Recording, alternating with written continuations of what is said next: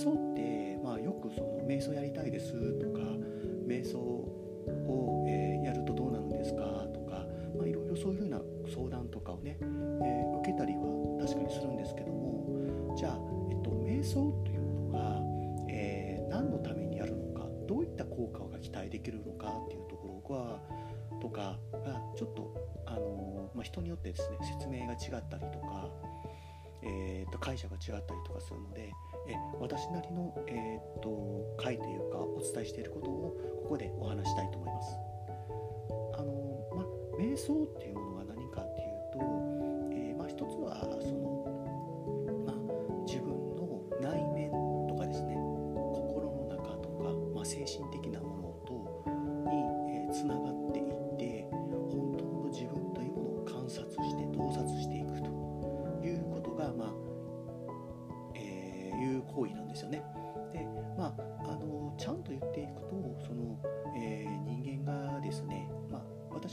特にそのインドのヨガから入ってきているので、えー、インドの伝統的なヨガから入ってきているという感じなので、えー、まああのまあ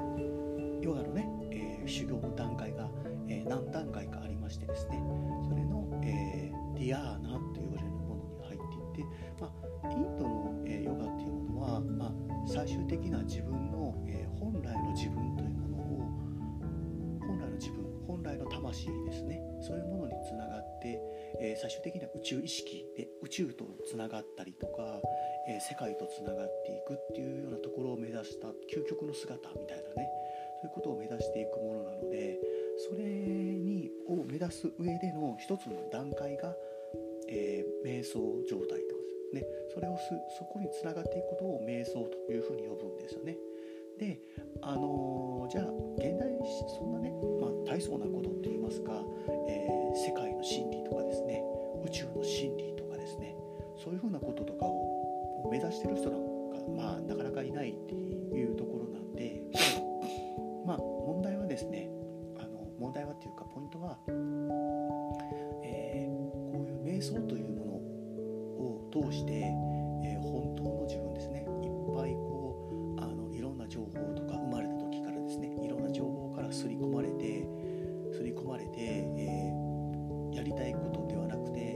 それやりたいことをやっていなかったりとか本来やるべきことがやれてないとかですねそういう、まあえーと、自分が生きていく上で生きづらさを呼んでいるとか辛い心が辛く重荷になっているものとかを、えー、取り払ってですね、えー、自由に軽くなっていくというふうなことを目指しているというものだと思っていただいていいのかななんて思ってます。で、えー、っとまあ、どういったがあるのかっていうところは、まあ、あの最終的には本来の魂自分の魂だったりとか理想の自分本来の姿っていうのを取り戻していくというところ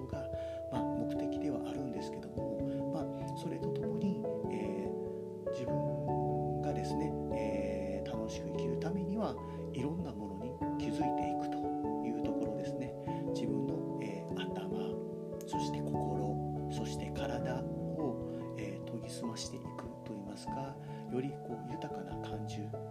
豊かなね、えー、感受性を取り戻していくことによって、えー、いろんなことを感じ取れるようになる考えられるようになるというところの、まあ、訓練だというふうに考えていただいてもいいのかと思います。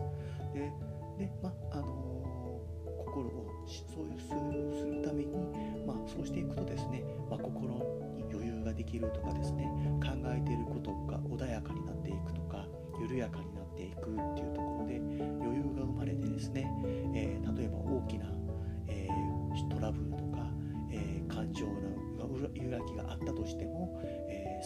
とらわれることなくも、えー、本当の、えー、本当というか本来あるべき自分に戻ってくることができるんだよと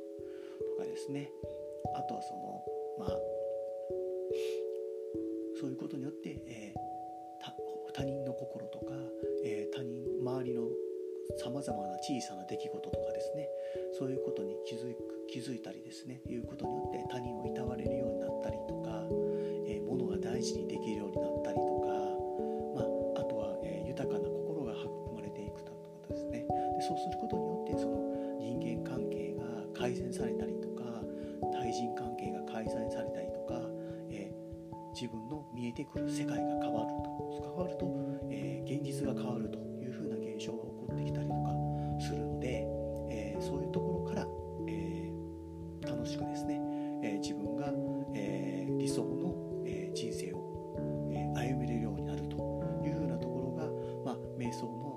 していくところかなというふうに考えています。まあ、そういった効果をが期待できるものであるというところですね。まあ、もう本当に平たく言うと、えー、て言うのかな生活とか行動とか心の持ち方とかそういうものに余裕や余白というものを増やすことによって増やすことによって増やすことによって、えー、より楽しく今を生きるということが、えー、できるようになるとでそうすることによって、えー、人との関わり方が良くなったりとか、え見えるものが変わってくる。見えるものが変わると、え自分が見えているものが自分にとっての現実なのですから、まあ、現実が変わる人生が変わるというところにつな、えー、がっていく、え訓練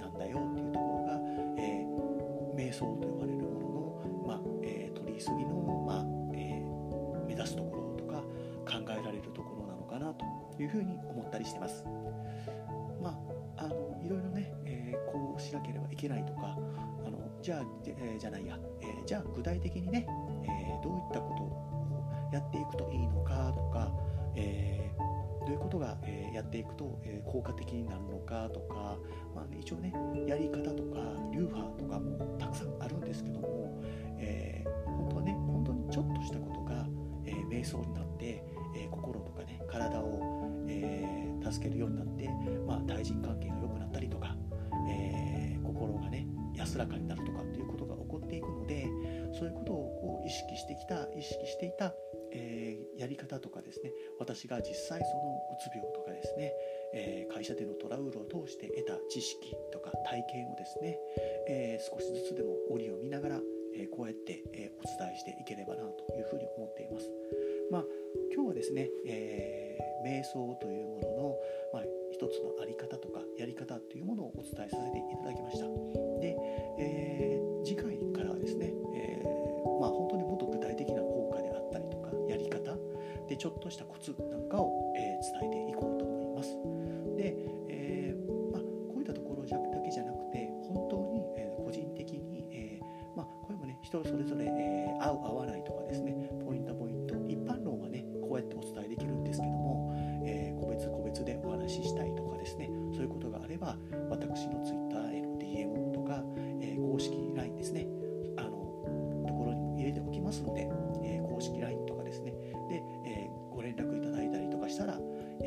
私の、えー、私がですね直接お話とか、えご連絡とか差し上げてですねいろいろ、え力をお力添えできるかなと思ってます。ということで、え今日のですね、え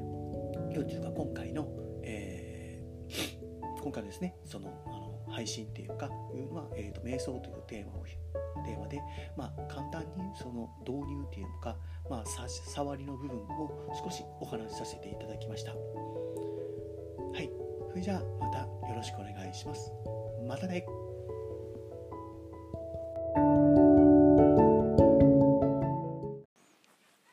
はい。皆さんこんにちは。赤い日だまりの里、えー、スタートです。えー、っとですねと今日はですねすっごく久しぶりの収録なんですがそのね久しぶりの収録に何、えー、て言うんですかねあのまあふさわしいという企画という形で、えー、今日はなんとですね珍しく珍しくですねあまり関係ない話をするという感じです、えー、LGBTQ スタイフレインボープライドというところで、まあえーと、LGBTQ の方々のを、えー、少しでも知ってほしいっていう企画がありましてスタイフですね。それの企画に、えー、乗ってみるというところからスタートします。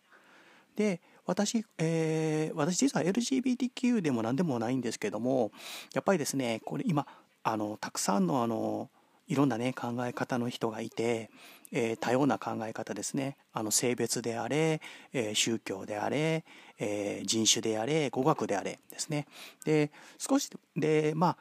私のね会社も、え結構そのたくさんのねあの人種の方や考え方の人がいて本当に多様化するな多様化してるなっていうのを非常に考えます。であのまあ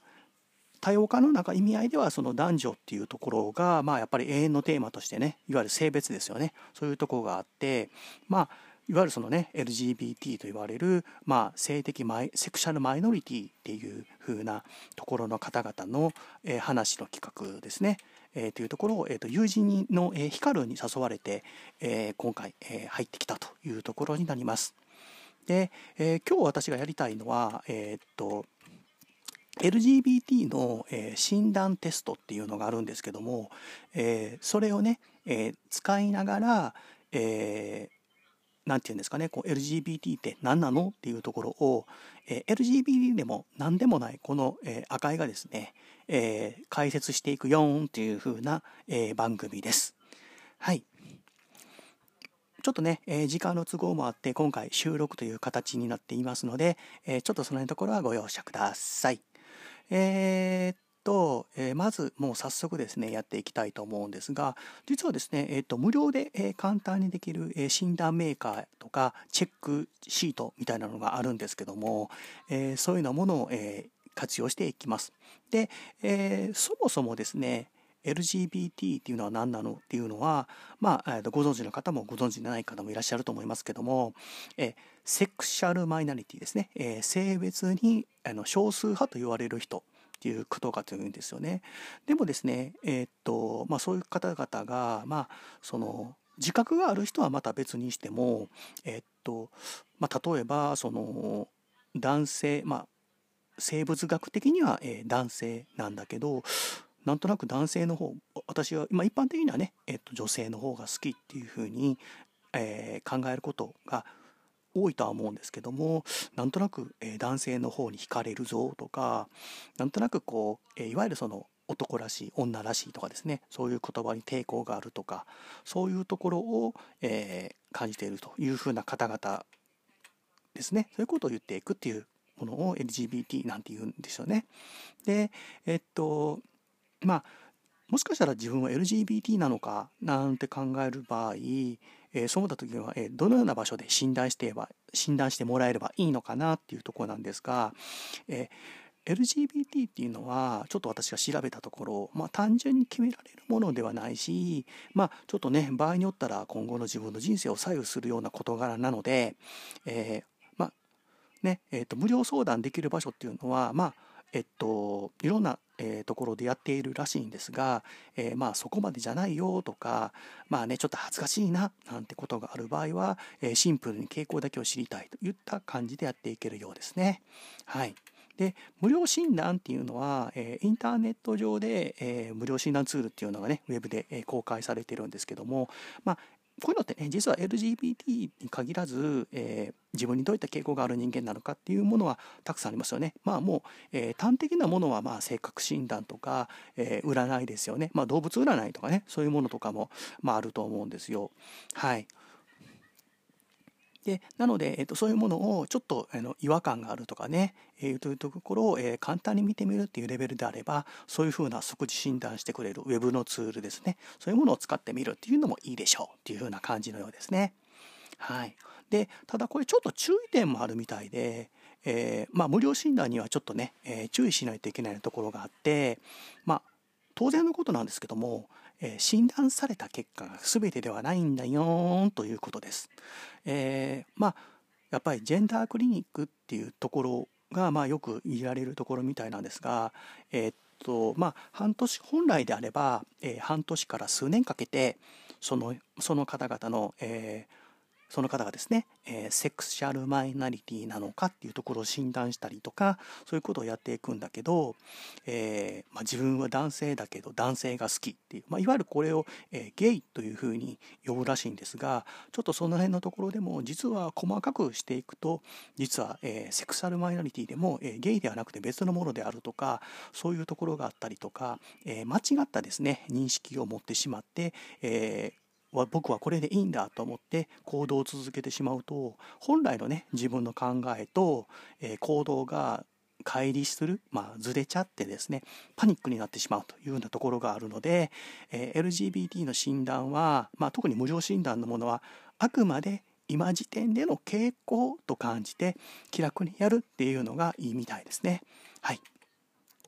で無料診断の実際の手順とチェックの内容というのをちょっとこれから見ていきたいと思います。はい、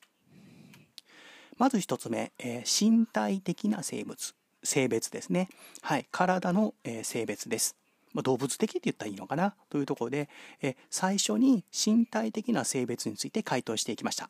そしてもちろん、え自分ではどう思ってるかはまた、え別に、え別で、えー、学術的に男か女かっていうことは、えー、自分の心はね置いといてもそれはまああのー、できると思います。で、まあ、ただですね、えー、ごくごくたまに良性具有っていう方もいらっしゃるので、まあ、言い切ることは難しいんですが、えー、無料診断においてはもうちょっとねこのような形から、まあ、いわゆるその生物的に、えー、男性なのか女性なのかというところを、えー、確認していくっていうところからスタートしていくようですね。はい、でその次に、えー、デブ自分をどう認識しているかですね。えーと、次は、えーえーと、心の面ですね。はい、自分は心の中では男なのか女なのかっていうのをどう認識しているんですかっていうところを掘り下げていきます。はい、で、えー、っとまあ、自分自身の性をどう認識しているかっていうことなんですが、まあ、男性女性考えている最中です。それともえ断言することはできないといった項目が用意されていてここからは、えー、と実は、えー、と生物的な、え男性と女性というとことちょっと変わってきて、えー、と男女だけじゃなくて他の回答も出てくるのでそれにちょそれに沿ってって中身を入力していくという形になっていきます。で、はい、その次なんですが、えー、服装や言動についてっていうところの、えー、質問が続いていきます。えー、自分で認識している性ですね。え自分の心にある性ですね男か女かそれ以外かとかですね、まあ、もっと細かい話ですね悩んでいるとかですねというのいうものと、えマッチマッチしてない。違う服装をしていますか？とか、えー、さらに、えー、どういった言動をしていきたいのかしたいのか？っていうのところの質問が続いていきます。で、えっと、前の質問で、えー、自分の性は、えー、認識として女性と回答したものの本当は男性のファッションや言葉遣いですね。それで世の中を生きていきたいと思っているなんて方も、えー、結構いらっしゃるみたいですね。はい、そういった方は、まあ、はいっていうふうに回答することになっていくでしょうし、もちろん、えー、いいえの回答も用意されています。はい。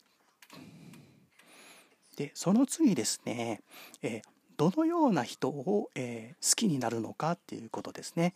えー、っと、まあ、あの恋愛対象として、えどう見るかですね。はい。で、で好きになり方の質問です。ちょっと難しいんですけどもまあ要するに恋愛対象がいた場合その人をどういったように好きになるかという質問です。え恋愛的にも性的にも好きになるという回答もあればえ性的な感情しか抱かないっていう方もいらっしゃいますよね。まあいわゆるその体の関係みたいな、え感じのところもあるんですが、まあ、逆に、えー、性的な感情を抱かないんだけどでも心の面だけで、えー、恋愛してしまう恋愛するっていう方もいらっしゃるのでそういう場合もあってそういうところの、えー、場合分けもあるようです。でえっとでここで少し面白いのが、えそもそも人を好きになることがないっていう方も回答が可能になってるっていうとこなんですね。えセクシャルマイノリティを決定づけるポイントとしては実はこの部分はとても重要らしくて、えー、しっかりと、えー、回答しないといけないというポイントのようですね。うんでちょっとここ面白いのが、えー、好きになることがないまあ極論人に興味がないっていうのも含まれるんですかねちょっとそういうところもあるようです。でその次、えー、好きになる性別というところになります。で好きになる性別に好きになる相手の性別にこだわってますかというところが質問として現れてくるのですが、えー、例えば自分は男性で異性愛者なのに、えー、女性しか好きじゃないと。あごめんなさい、えー、っと自分は男性で異性愛者、ね、女性が好きな好きにしかならないっていう場合もあれば、えー、男性は好きにならないっていう方であれば、まあ、その辺もね、えー、僕はこのかこう男性しか好きにならないとかね女性しか好きにならないなんてこだわりがある方もいらっしゃるでしょう。一方ですね、えー、男性でも女性でも関係なく両方とも好きっていう方ですね、まあ、まあ、よくバイセクシャルなんて言うんですかね、えー、まあ、両党使いなんて言葉もあるんですが、まあ、男性にこだわる人女性にこだわる人それとも両方関係ないよっていう方こういう2通りこういうふうなパターンもあるんだよっていうところが、えー、選択肢としても現れてきます。その次ですね、えー、好きになる性というところで、まあ、こだわりに加えて実際好きになる性についても回答していきます。女性男性両方さらに考えてる最中っていう項目なんかもあってですねもうこれ面白いですよね。えっと、考えてる最中なんていう項目があるっていうのはとてもよくて面白くてでどの性に恋愛感情を抱くのかはセクサルセクシャルマイノリティを決定づけるためには、えー、非常に重要な項目だというふうなそうですね。はい、でその次恋愛的に好きになる条件は何なのかというとこですね。でえー、っと無料診断メーカーでえー、最後の、えー、質問っていうのは、えー、恋愛的に、え好きになる条件の項目なんですね。え絆が深くなった人だけを、え好きになるっていう方でっていう方も、え結構いらっしゃるようでさらに、えそういった条件はなくて、えそれ以外ですね、え条件はないけどそれ以外さらに、え好きになった相手には自分を好きになってもらいたくないなんていうちょっと面白いねえー、っとね、自分が好きになった相手には自分のことは別に好きになってもらわなくてもいいんだよむしろ好きになってもらいたくないっていう項目もあってこれなかなか、えー、複雑なとこだなと私は思います。でえー、っとでどういった条件であれば、えー、自分の性愛ですね性の愛って書いて性愛なんですけども、えそれへの感情が湧き上がるのかという部分も、え重要なポイントになってくるんですね。でえ結果っていうのは実はですね複数出てくるものなんですね。で、えー、LGBT 無料診断メーカーを利用して回答していけばまあ当たり前ですけど結果は出てきます。しかし、えー、どうも、えー、有料な、LGBT 無料診断メーカーであれば複数の回答が出てくるんですね。はい、でそもそも、えー、話を1回やっただけで聞いただけで、えー、その人のセクシャルマイノリティを、えー、簡単に定義づけることは、えー、まあ当たり前ですけど人間でも難しいですよね。だからまあ、えゲイかもしれないしトランスジェンダーかもしれないし、えバイセクシャルだったかもしれない。えー、その人の言葉や思いは、えー、何年も追い続けることでその結果が実は見えてくると。だからまあ1回の診断でバシッと決まるっていうことはなかなかなくて、えー、まあやっぱり時間をかけたりとかしっかり分析してみるものです。だからまあ、えーと、簡易的なね、えメーカーではあるので、まあ、複数の回答が出てくるっていうのがまあ自然な姿なんだよなってことなんですね。はい、で無料診断メーカーも、え一度の診断でノンセクシャルやトランスジェンダーパンパンロマティックスリスロマンティックなどとかですね。そういうようなものさまざまなセクシャルマイノリティの可能性が、え、出てくるというとこですね。はい、だからまあこの中のどれかに当てはまっている可能性が高いというふうな感じで理解しておくとよくて、え、本当の自分を知りたいという方はこういった結果を踏まえてジェンダークリニックに向かうと。いうところが理想的な形なのかなと思います。それで、えー、使ってはいけない診断メーカーという実は注意点がありまして、えー、LGBT を診断できる無料の診断メーカーはいろいろありますけども、まあ、スマートフォンでもねいろいろありますからたくさん出てきますね。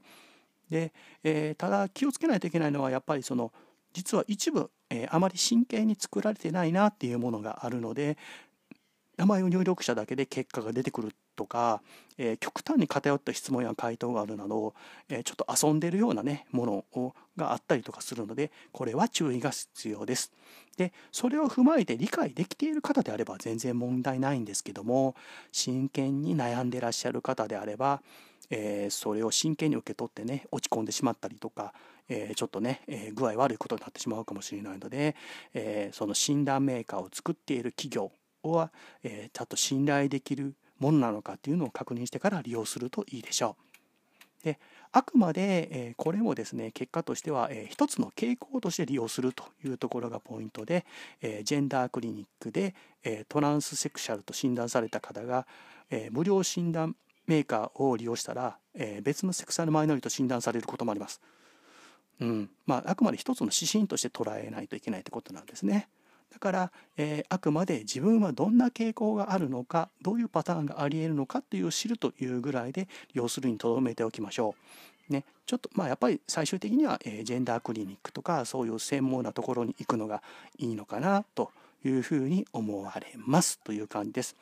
そうですねもうあの私これを見てですねとてもあの勉強になったっていうかあそういう考え方ってあるんだなとかですね思いました。うんまあ、やっぱり性同一障害なんていうのは私一番最初、えー、金八先生を見て、えー、勉強し金八先生で「えそんなのあるの?」っていうようなところで、えー、勉強しあの初めて知ったっていうのが、まあえー、若い時の記憶なんですけども、まあえー、そこから、えーまあ、今でね言う上戸彩ちゃんがね、えー、鶴本直という名前で、えー、出てきてですね、えー、性同一障害で悩むという役割をやっておりました。でそれとか見てですね最近は非常にこう、えー、情報がたくさんあるので、まあ、こういった、えー、簡易診断をしながらですね私として自分の中で、えー、知識の整理をやってみたっていうのが今日の、えー、診断でございますという感じです。はいじゃあもうお時間2分切りましたのでまとめといきたいと思います。今日はですね、えー、まああのスタイフレインボープライドというところで素人が LGBT について診断テストをやってみた話というところでお送りさせていただきました。無料診断をやりながら LGBT って何っていうのをお話ししていきました。はい。ということで今日はどうもありがとうございます。で実は、え次の、え15時20分から15時40分はニニさんっていう方がですねえー、HSP だけど、えー、ハッピーに生きたいですっていう風な、えー、チャンネルでやられておられます。HSP 気質のこじらせ女子。小さなことが気になりすぎて大変だけど。でも気づけることも多いってで分かったので今があるというふうにおっしゃってます。自分を探して、えー、そこから抜け出しそして、えー、子供に関わる仕事をしていてまだまだ成長することを諦める。そんな素敵女子のニリさんです。それでは、えー、15時20分から、えー、次のチャンネルへ行ってください。ぜひぜひ皆さん引き続き聞いてあげてくださいね。はい。じゃあよろしくお願いします。ありがとうございました。赤井でした。